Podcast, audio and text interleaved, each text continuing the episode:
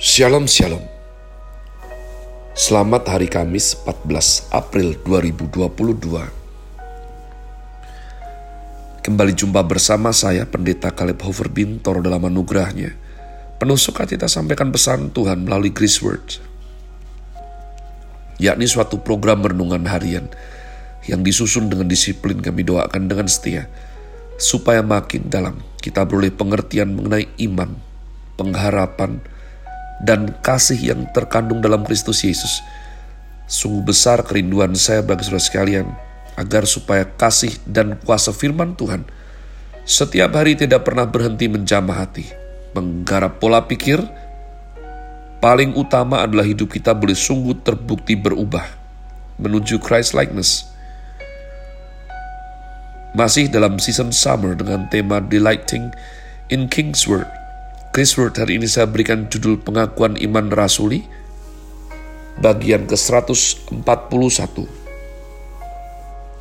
Saya rasa ini merupakan rangkaian grow terpanjang sementara ini memecahkan rekor sebelumnya yakni Nikodemus umat Tuhan.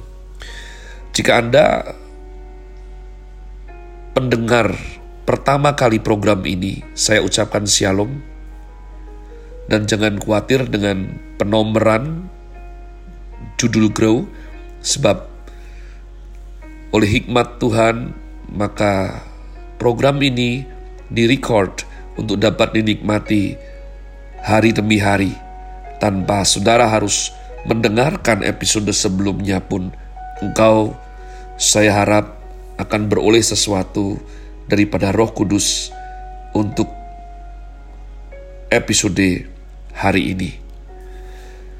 Mari bergegas kita membaca sekali lagi dan semoga sudah ada yang hafal warisan Kristen daripada Rasul Kristus Yesus secara langsung. Simbolum apostolorum atau kita sebut dengan pengakuan iman rasuli. Aku percaya kepada Allah, Bapa yang Maha Kuasa, Khalik langit dan bumi, dan kepada Yesus Kristus anaknya yang tunggal Tuhan kita, yang dikandung dari roh kudus, lahir dari anak darah Maria, yang menderita sengsara di bawah pemerintahan Pontius Pilatus, disalibkan mati dan dikuburkan, turun dalam kerajaan maut.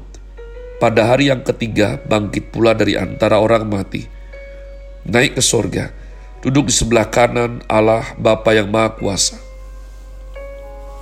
dan dari sana ia akan datang untuk menghakimi orang yang hidup dan yang mati. Aku percaya kepada Roh Kudus, gereja yang kudus dan am, persekutuan orang kudus, pengampunan dosa, kebangkitan orang mati, dan hidup yang kekal. Amin. Roh Kudus memulai berdirinya gereja Tuhan yakni pada hari Pentakosta. Pada hari itu, Roh Kudus turun, ditandai dengan lidah-lidah api dan suara angin yang keras. 120 orang dipenuhi Roh Kudus. Lalu mereka dapat berbicara dalam berbagai bahasa yang bisa dimengerti oleh orang-orang dari berbagai daerah yang datang pada hari itu di Yerusalem. Bahasa terkacaukan pada mulanya saat peristiwa Menara Babel. Menara Babel didirikan karena manusia ingin memasyurkan diri mereka sendiri sehingga menimbulkan murka Tuhan. Maka Tuhan dari surga menurunkan kuasa, mengkacaukan bahasa manusia. Akibatnya bahasa dipecah belah sehingga bangsa-bangsa menjadi terpecah, saling tidak bisa mengerti, hingga akhirnya pembangunan Menara Babel itu gagal dan tidak terjadi. Sepertinya terkesan Allah iri hati dan cemburu, tidak mau manusia sukses. Bukan, tetapi justru Allah campur tangan dan menara Babel tidak terjadi karena manusia terlalu bodoh melakukan hal yang tidak mungkin mereka lakukan sendiri. yaitu membuat menara yang mau mencapai sorga dan bertemu dengan Tuhan. Ini adalah pembangunan di dunia materi, sementara Allah di dunia rohani. Menara setinggi apa pun tidak mungkin sampai ke sorga. Maka dengan belas kasihannya dan dengan kebijaksanaannya yang jauh melampaui semua manusia ciptaan, Tuhan Allah menghentikan, melarang, menghadang, sehingga menara tersebut tidak terjadi. Jika pada hari pembangunan, menara Babel bahasa dikacaukan. Justru di hari Pentakosta, bahasa yang terpisah-pisah karena tempat yang berbeda-beda, kerajaan yang berbeda, kebudayaan yang berbeda, bahasa yang berbeda, membuat mereka semua bisa mengenal Injil karena Roh Kudus bekerja. Hari menara Babel manusia terpecah belah. Hari Pentakosta manusia disatukan dalam Injil Kristus. Karena pekerjaan roh, keangkuhan, manusia dipecah belah. Dan karena pekerjaan roh kudus Allah Tritunggal, manusia dipersatukan. Sehingga terjadilah gereja yang kudus dan am. Istilah kudus berarti dikhususkan, dibersihkan. Am berarti sudah dipersatukan. Gereja disebut gereja yang suci, dan orang Kristen disebut orang kudus, karena kita telah dibersihkan melalui tiga hal. Pertama, melalui firman Tuhan yang disebut kalam kudus, ya, kalam kudus itu the holy word of God, firman yang suci. Jadi kalau saudara melihat gereja Kristen kalam kudus itu artinya gereja Kristen firman Tuhan yang suci. Nah, kita dibersihkan melalui firman yang kudus Tuhan Yesus berkata, karena berita firman yang kusampaikan kepada engkau, maka engkau sudah bersih. Dalam Efesus 5 ayat yang ke-26 dituliskan untuk mengkuduskannya, sesudah ia menyucikannya dengan memandikannya dengan air dan firman. Supaya dengan demikian ia menempatkan jemaat di hadapannya dengan cemerlang, tanpa cacat atau kerut atau yang serupa itu, flawless. Tetapi supaya jemaat kudus dan tidak bercela.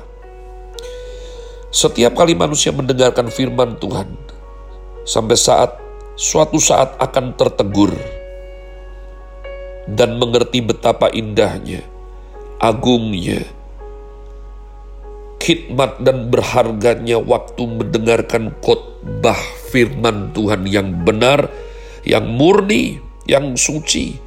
Hati kita dibersihkan, otak kita dibersihkan, motivasi kita dibersihkan, seluruh batin dibersihkan. Kita pada waktu dengar firman, sesuatu dalam roh kita terjadi. Jadi, ini bukan sesuatu kita menginginkan hal materi, dangkal sekali. Pada waktu dengar firman yang berkualitas, rupa-rupanya manusia roh kita disucikan oleh firman. Kedua, manusia disucikan karena roh suci yang menyucikan manusia.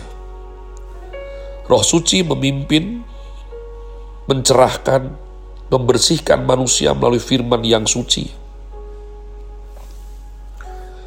Maka jika orang Kristen tidak mau ikut kebaktian, tidak mau membaca kitab suci, tidak suka mendengar firman, tidak ada cara lain untuk menjadi suci. Melalui firman kita dikuduskan, melalui roh kudus kita dikuduskan, dalam kisah para rasul 15 ayat 89 dinyatakan, dan Allah yang mengenal hati manusia telah menyatakan kehendaknya untuk menerima mereka, sebab ia mengkaruniakan roh kudus kepada mereka, sama seperti kepada kita. Dan ia sama sekali tidak mengadakan perbedaan antara kita dengan mereka, sesudah ia menyucikan hati mereka oleh iman. Yang ketiga, manusia dikuduskan melalui darah Kristus, seperti yang tertulis dalam 1 Petrus 1 ayat yang kedua. Siapa orang Kristen yaitu orang-orang yang dipilih sesuai dengan rencana Allah Bapa kita dan yang dikuduskan oleh roh supaya taat kepada Kristus Yesus dan menerima percikan darahnya. Kiranya kasih karunia dan damai sejahtera makin melimpah atas kamu. Jadi tiga hal inilah umat Tuhan yang menyucikan roh manusia. Tidak ada mekanisme seperti ini di keyakinan yang lain. Modifikasi sesuai daripada pemikiran manusia banyak sekali. Tapi suatu konsep yang begitu sistematis, yang begitu kuat, yang begitu kekal, boleh kita fahami ketika kita belajar firman Tuhan melalui tuntunan Roh Kudus, sehingga kita menjadi suatu kesatuan gereja yang kudus dan am. Dalam titik inilah kita belajar, ya, semua yang sayang Tuhan, semua yang lahir baru, pada akhirnya sinode apa pun, kita akan disebut sebagai satu tubuh Kristus. Have a nice day. Tuhan Yesus memberkati saudara sekalian. Sola. Grazie.